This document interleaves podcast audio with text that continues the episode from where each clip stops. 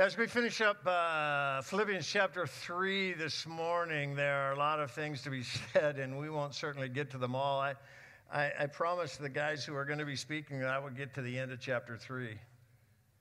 So let me just say, sort of. Okay, we're going to we're gonna touch on some things, but we're not going to go very deeply. So, in your growth groups, I trust that you will wrestle some of this stuff to the ground. The first part of chapter 3 Paul has told his readers that religion won't make any difference in right standing with God. Good works, self righteousness amount to nothing in earning right standing with God. Right standing comes by faith. And let me define faith as active believing, okay? I think sometimes we think of faith past tense. I, I trusted in Christ back then and I exhibited faith then, and so that is what faith is. And that most certainly is involved in coming to Christ. But faith is much more than that. It's active believing in the person and the work of Jesus Christ. For right standing with God, which we talked about a couple of weeks ago, but right living in Him as well. The word the Bible uses righteousness and it really means being right.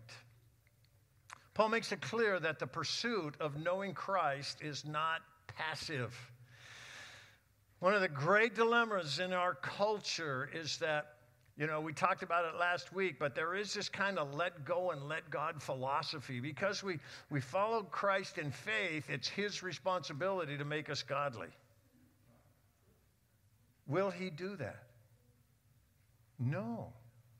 He asks us, He offers for us to follow Him, but it is our choice. He will never override our will. Active obedience, according to Paul, is aggressive obedience.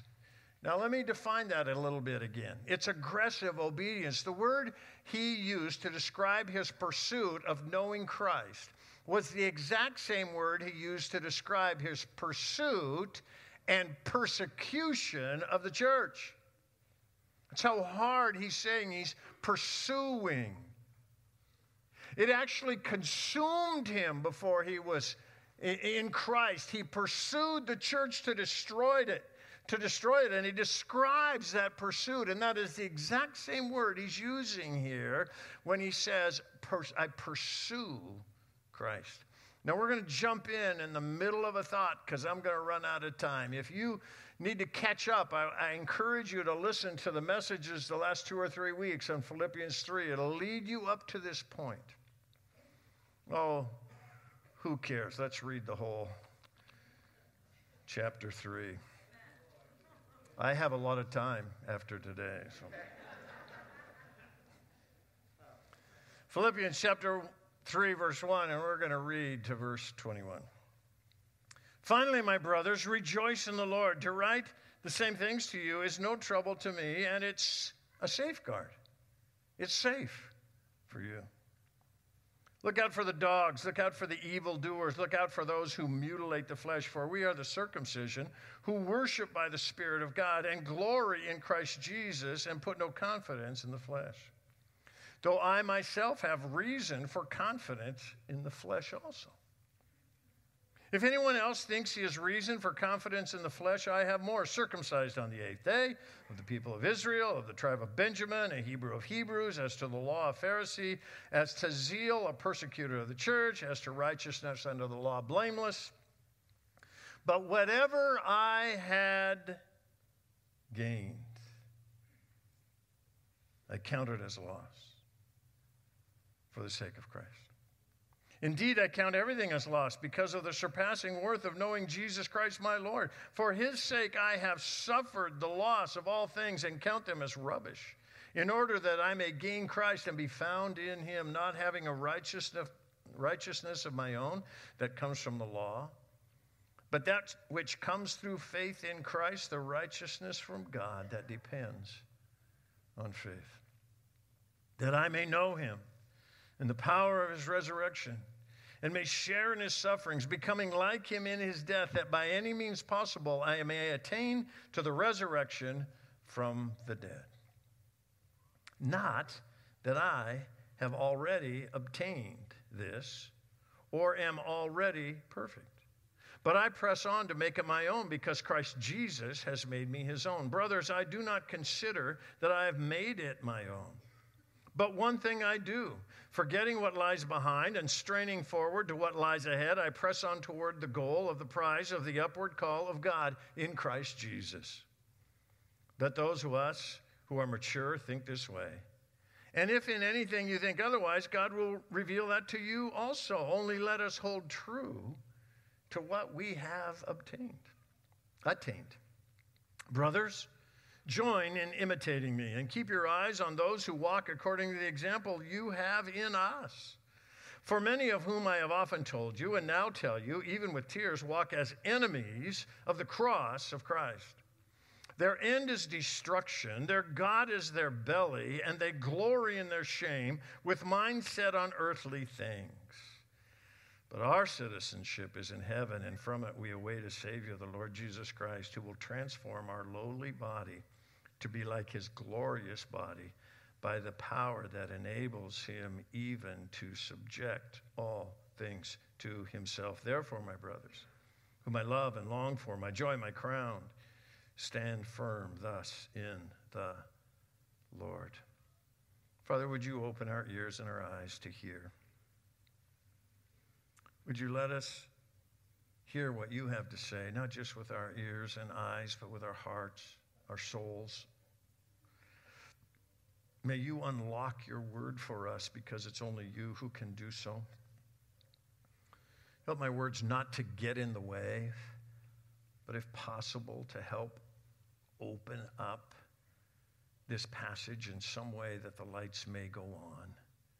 We pray in Jesus' name. Amen. A relationship with Christ doesn't begin and end with us recognizing who it is. It begins there. It happened to Paul on the road to Emmaus when his name was still Saul, and his whole life changed. It went upside down or inside out. His life changed forever as he responded by faith to who Jesus is and what he has done. If Jesus is who he says he is, and he's done what he has done, that the Bible declares that he died for our sins, does that change things? Well, that was half hearted. You double darn betcha. Is that the saying? You bet it does. You better double down on this truth if it's true. But that was, in fact, only a beginning, and, and, something has happened in the Western culture, and I don't mean by that everything west of Mississippi.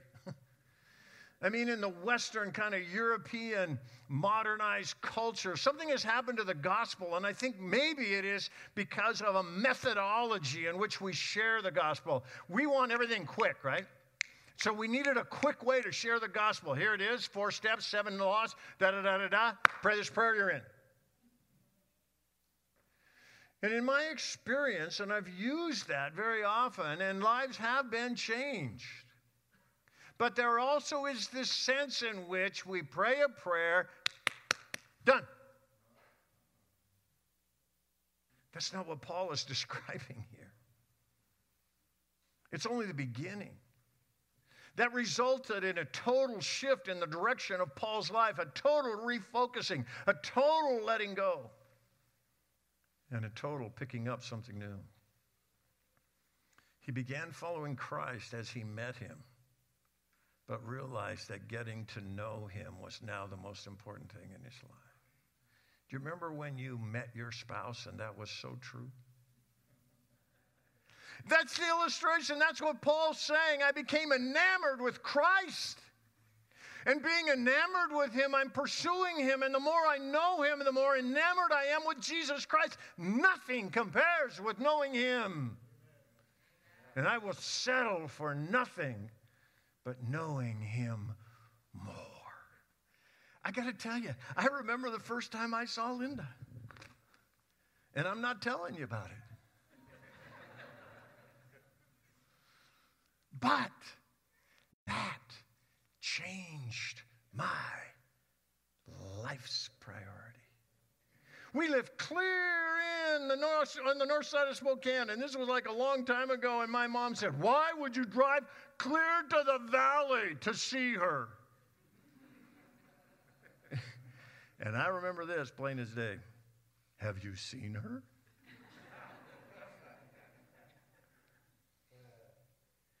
but it's not enough to know about. It's it's necessary to know. Yes? And that's what Paul is describing in his pursuit of Jesus the Christ. All other aspects of his life became subject to this one thing. This one thing I pursue knowing him. And he talks about how he goes about that one pursuit. He closes this section with a description of one thing that he does, but it's in three parts. It's all part of one process and one priority, but it's three parts. If you were, were here last Sunday, I promised you a three part, three step part to become per, a perfect Christian. Right? That's what Paul says. Now, don't throw books at me till you hear me out. It's, a three, it's three steps to becoming a perfect Christian. Okay? I'll talk about the perfect part a little later. He uses that term in this passage, but we have to understand what he's saying. If ever Paul was practical, this is it. Hear me now. Paul's practical, but if ever he was practical, this is it if we want to grab hold of or appropriate or put to use all that we have in Christ, and that's what Paul is saying, I want to, I want to grab onto what I've been given in Christ. Here's perhaps the best counsel in the New Testament. Step one forgetting what is behind, straining forward, and pressing on. I like to alliterate things so I can try and remember them, which is harder and harder in my life. But the first thing is forgetting, forgetting what lies behind. I got to tell you, I'm going to spend some time here. I'm going to park here a little bit, and then I'm going to speed through the last half, and Neil can clean up the mess next week. I think this first admonition is pretty huge. The first word translated forget might better be translated to disregard. We can't just forget. How many of you can you forget your past? You can't. There are things in our past that we can't. And, and the truth is that we shouldn't because there are lessons to be learned. We can't just have our memories wiped clean. But our past sure doesn't happen, happen to own us. In fact, when God says, I will remember their sins no more, I don't know how often I've heard people say, well, God forgets. When did, when did God get senile? He doesn't forget them. He can't forget. He's omniscient, which means he knows everything past, present, and future. Who said amen? Oh, yeah, my Pentecostal pastor brother. Can you school these people a little bit? We'll have a class on amens and hand raising.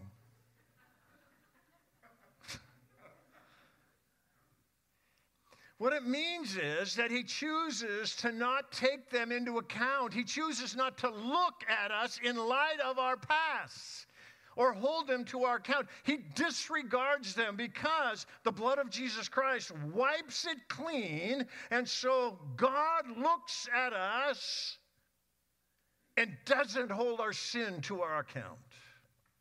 That's what it means. He chooses to disregard it.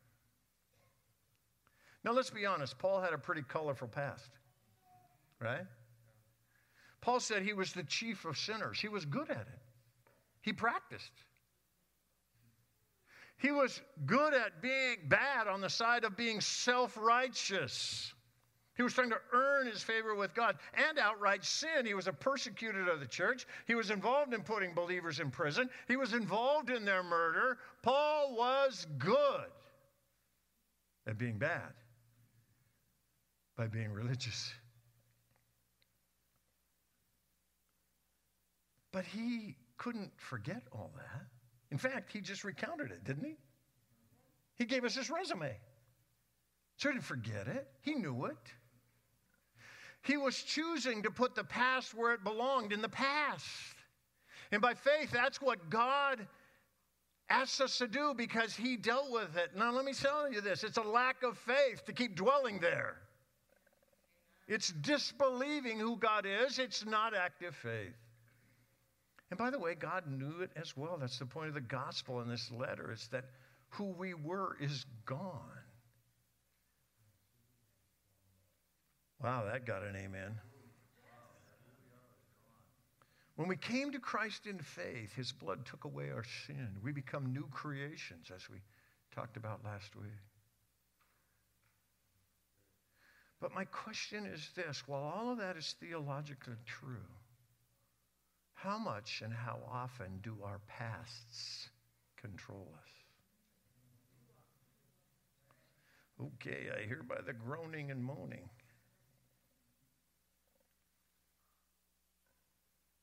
We've hurt others, and others have hurt us. We can choose that to let that own us, or we can choose to disregard it. We can't forget it. Well, it plays a part in who we are. It certainly doesn't dictate who we are now or who we are becoming. We so often let what we have done or what's been done to us to dictate our present and control our futures. Now, I know how hard that is, especially when you're talking about abuse or those kinds of things.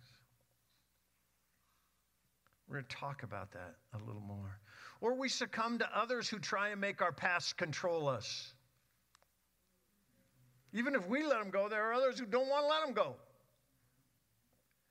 And they always carry a mirror around. There are two perspectives on this as well. First, the positive. As with Paul, there are positive things in our past that can hold us captive. I want to say this real clearly. We never retire as believers. We, t- we retire in terms of careers or jobs, but we never retire as disciples of Jesus Christ. The other thing is, we never stay stagnant. You can't stay stagnant. We never sit still and say, well, that's good enough. That, I, I'm satisfied with where I am in my pursuit of Christ. Because if we're satisfied, you know what you're doing? Losing ground. You can't ever stay neutral in this pursuit of Christ. I, uh, our greatest successes can be our undoing on anything new that God wants to accomplish in us or through us. That was not Paul's attitude or mindset. By this time in his walk with God, he'd done a few things. He knew a few things because he'd done a few things. You guys need to watch more TV. That's off a commercial.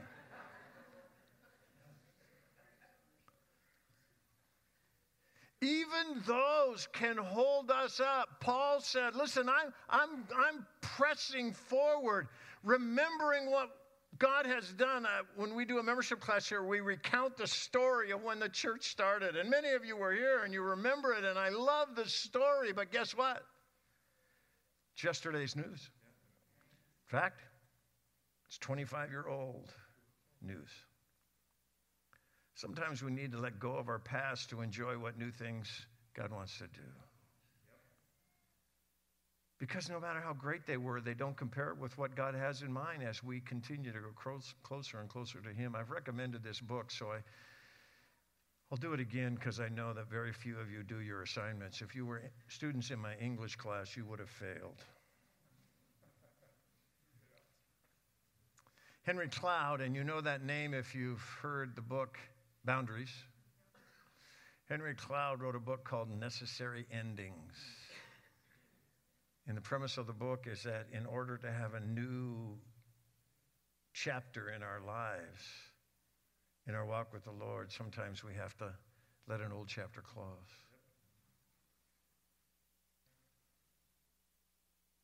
So there are positive things that we sometimes have to let go of because sometimes we keep on returning to them, the glory days.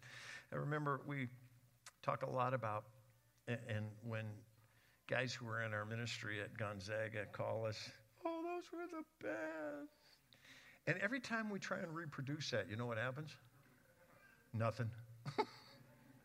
it was God's movement in a three year chapter when hundreds of college kids' lives were changed by six young men. We have to let some stuff go. The other thing is, there's a negative sign of this. We all have some junk in our trunk, right?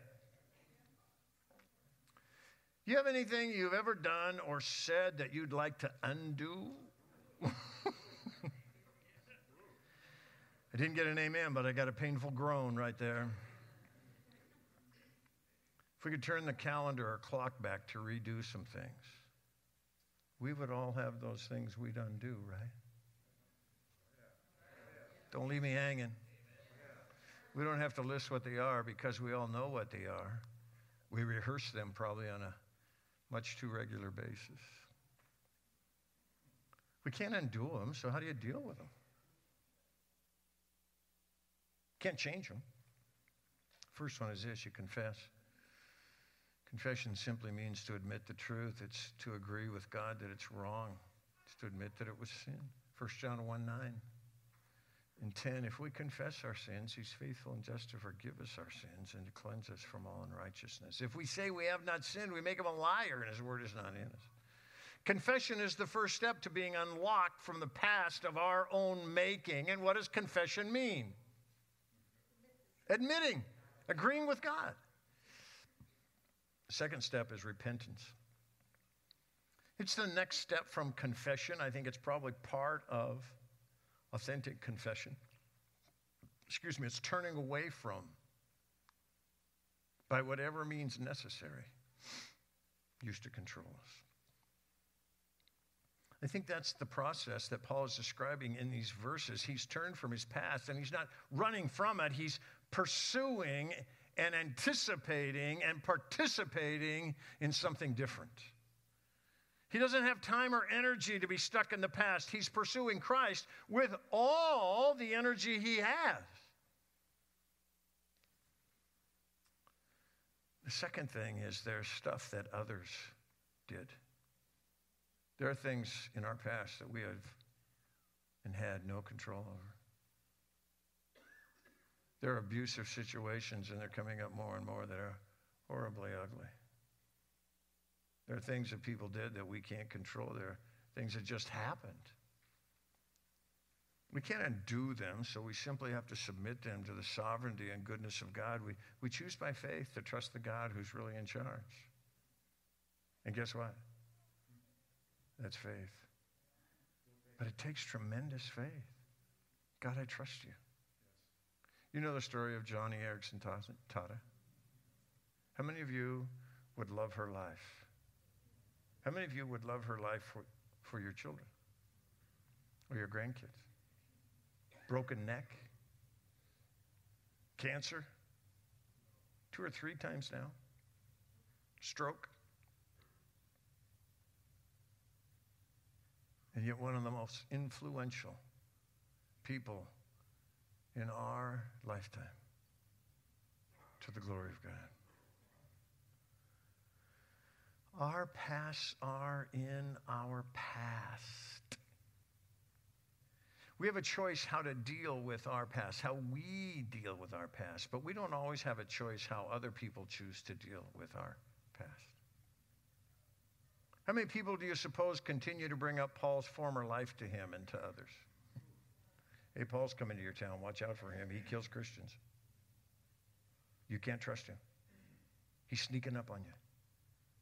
He's going to turn you in. He's not really who he says he is. We most certainly have to deal with our past honestly and accurately, but be careful of those who don't want your past to be in your past. They can and often will enslave you. Yes? Sometimes putting the past behind means you have to unhook from some people who don't want to let you unhook from your past. Paul says, forgetting those things that are behind. The first thing we must do if we're going to lay hold of all that God has for us is to follow in following Christ, is to forget our past. As parents, You get to sit around the table and find out what your kids really did when you weren't looking. There are all kinds of things that could take us out if we let them take it out. Dr. Willie Jennings says this. This is a great statement. We who follow Jesus are working in wounds, working with wounds, and working through wounds. True that, huh? And we're doing it together. First thing we get to do if we're going to pursue God is forget our past. The second thing is that we're going to forge forward. The word here for press is to move forward forcibly. It literally is to stretch out and reach forward, to strain towards, like a runner straining and leaning for the tape in a race. It's not running from our past, it's straining forward in our ongoing walk of faith in order to experience all of God wants uh, what wants us God wants us to do. What God wants to do, it's almost worn out. In us and through us. How many of you know who Roger Bannister is? You guys got to read more. Who was Roger Bannister? He broke the four minute mile barrier, considered to be impossible at one time. The first race that two men broke the four minute mile was against Roger Bannister and none of you will know this name. And this guy led up until the last few yards of the race. They're running. And this guy realizes he's about to beat Roger Bannister and he's going to break the record again. And he hears the cheering and he looks over his shoulder only to have Roger Bannister pass him and beat him in the last few steps. The lesson is don't look back, forgetting what is behind. You press on. Had that guy been focused on the tape, he never would have lost that race. Forging forward, focusing on what lies ahead. The goal is the prize of the high calling or upward calling of God. And there are all kinds of people who disagree on what that means. Neil will clean it up next week. Paul doesn't tell us exactly what it is. There's no small amount of discussion in it, but, the, but I believe the focus is clearly on the glory of eternity with Christ, whatever that entails. There are rewards, there are presents, not presence, but presence as in being with. There's the, the presence of being with Christ. There is rewards for what we've done in our body. But the big thing is knowing Him in His fullness. Being with Him in that place in which He is preparing for us. Knowing Him as Jesus prayed in the glory that He had before He came to earth. I want them to see the glory I have that I had with you before I came here.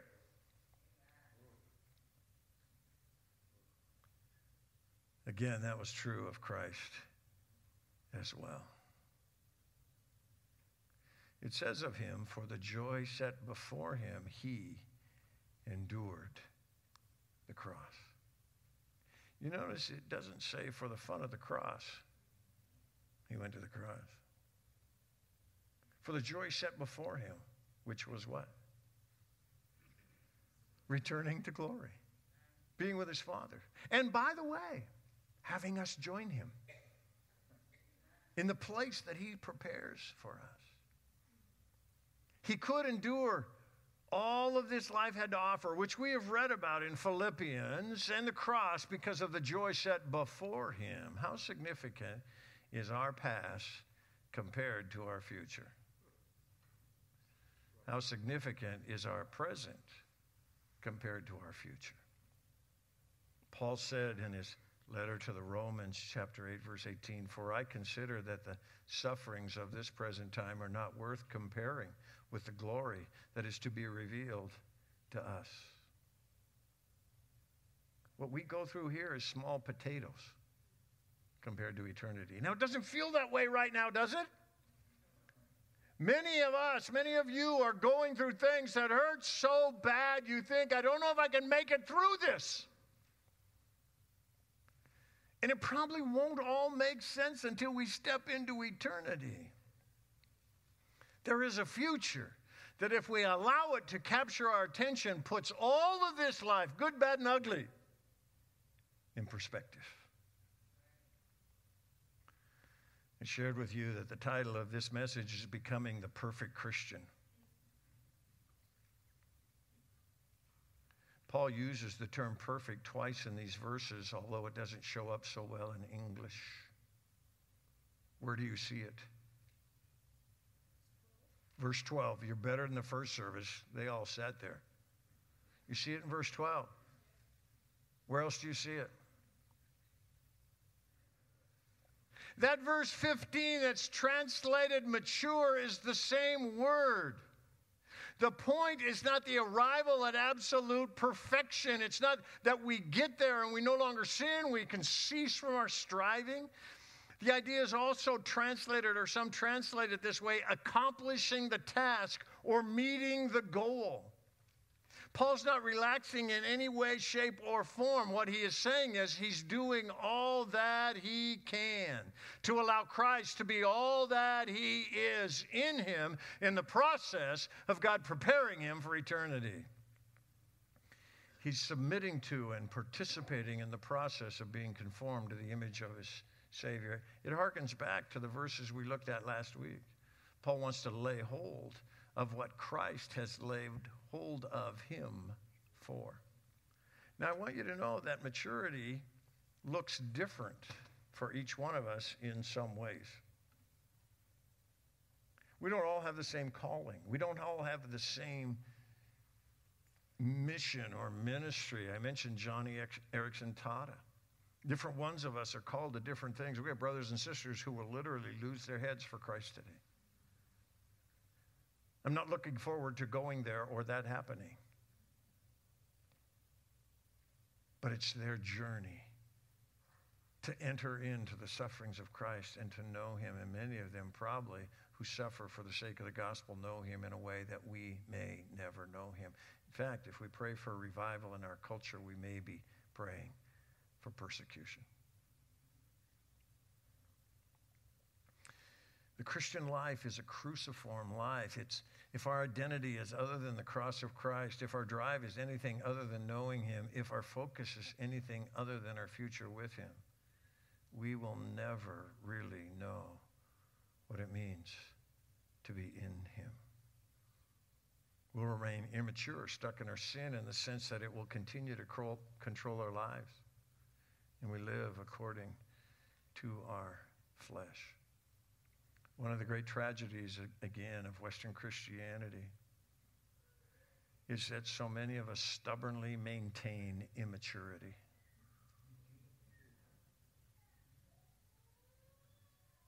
We want to grow, just not very much.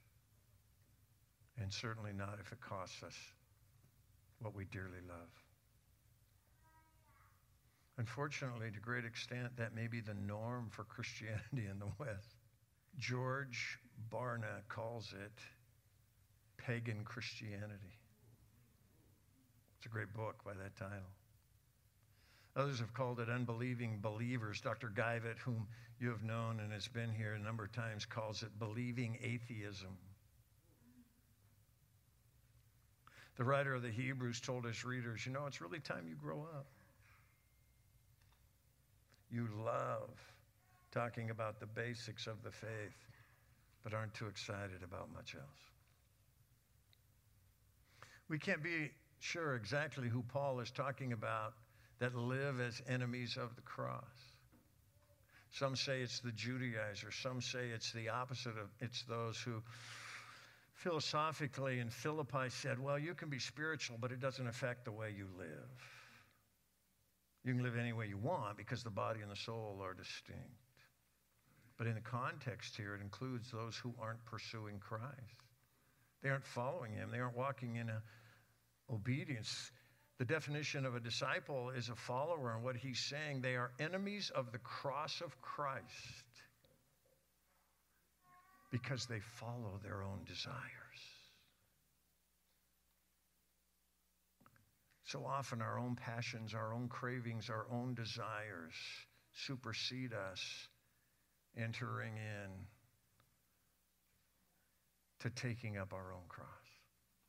Christianity is based on the cross of Christ and his suffering, but it's also that we take up our crosses and die to ourselves and follow him. And those who get it, get it. He says, Those who are mature get this. And those who get it, get it and won't train it, change it, trade it for anything else in the world. And then he says, Those who don't, God will reveal it if this is my interpretation, if they're maturing. Here's my counsel, as Paul says. First of all, hold on to what you know. Don't let anybody bump you off the truth, because in our culture and all world, truth is relative. If you don't hang on to the truth of God's word, life will spin out of control. I promise. Don't let anybody steal the truth from you. And secondly, follow someone who follows God. So Paul says in the following verses. If you if you want to mature, pursue Christ like I did, like you saw me do, and like I just told you to do. Pursue Christ with all your heart, soul, mind, and strength. Forgetting, forging, focusing. Pursue Christ that way. Follow me in the way I follow Christ, and you'll grow up. And by the way, you can also follow those who live this way, like we taught. If you want to mature or pursue Christ, surround yourself by those who are running hard after God. What I see with people who often are stepping into sin is they leave their friends who are pursuing God and find some who aren't and will justify the way they want to live. In fact, don't just pursue like these people pursue, pursue God with them. Find ones who are ahead of you and are still running hard and hitch your wagon to them. If you want to mature, run with those who are and are continuing to mature. One of the things that we always talk about in snow skiing is if you want to get better, ski with somebody who's better until you get old. My son teaches snow skiing this way. People say, How'd you learn to ski? He said, Follow me and keep up. Well, you either learn to ski or you get a toboggan ride to the hospital.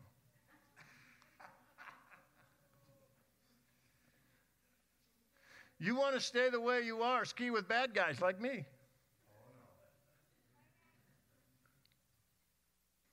If you want to mature, run with those who are and are continuing to mature and are not satisfied in their faith.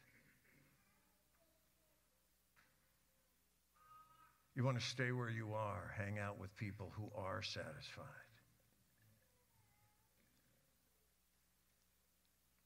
But you will never know the power and the joy and the peace that passes understanding because you will never need it. If you want God to bless your life, hang with those who tell you you're okay wherever you are and you walk with God.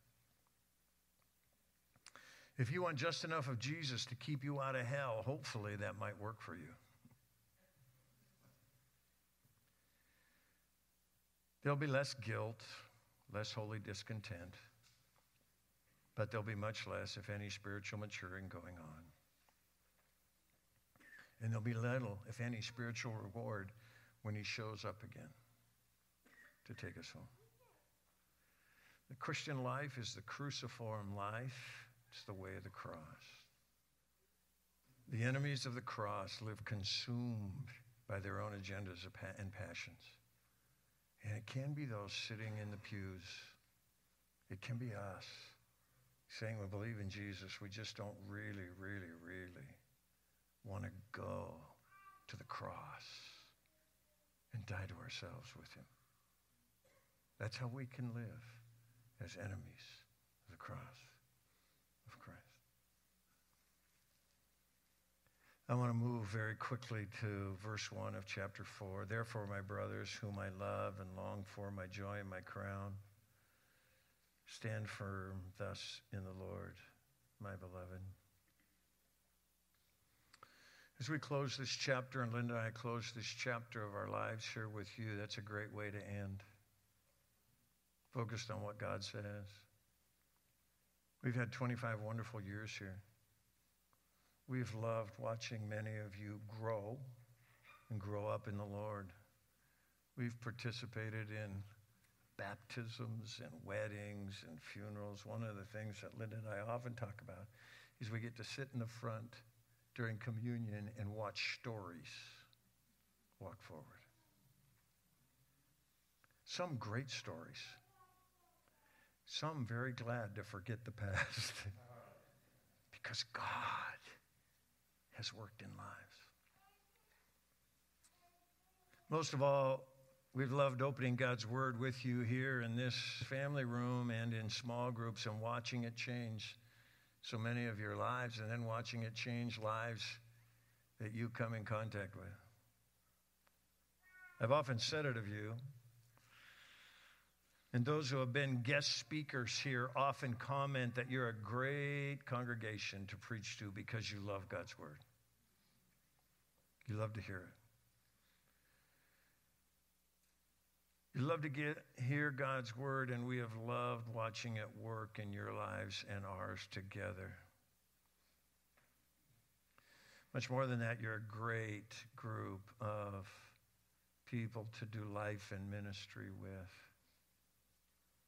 I love to do fun stuff. I love to hunt. I'd, I'd like to start killing, but I love to hunt. I love to ski even slowly, although that's not quite as much fun. But I'll tell you what I love to do. I love to be in growth groups with you people and wrestle with God. The measure of a ministry is not a building or an organization, it's the people. It's the impact of the gospel. Paul said this Therefore, my brothers and sisters, whom I love and long for, my joy and my crown, stand firm thus in the Lord, my beloved. Those are pretty good words from the Apostle Paul. And I'm going to close with them. Let's pray. Father, thank you so much. Thank you so much that we don't have to worry about our past. You got that covered. Thank you so much that we have a future that is secure in you because you've got that covered. and you have our present covered as well. Father, I pray that you will cause us to understand the privilege and the value of pursuing you and knowing you through what you allow and bring our ways. I pray that we can learn what it means to forget what is behind, to forge forward and to focus on eternity with you. That we may become complete in you, accomplishing what you have designed us for, individually, but more than individually, corporately, because it's for that that you have put us together. Thank you for the privilege of being here with these dear ones. Thank you for this long, extended season of our lives. And I thank you for what you have for them and what you have for us, because by faith we trust you. In Jesus the Christ, our Savior's name, we pray. Amen.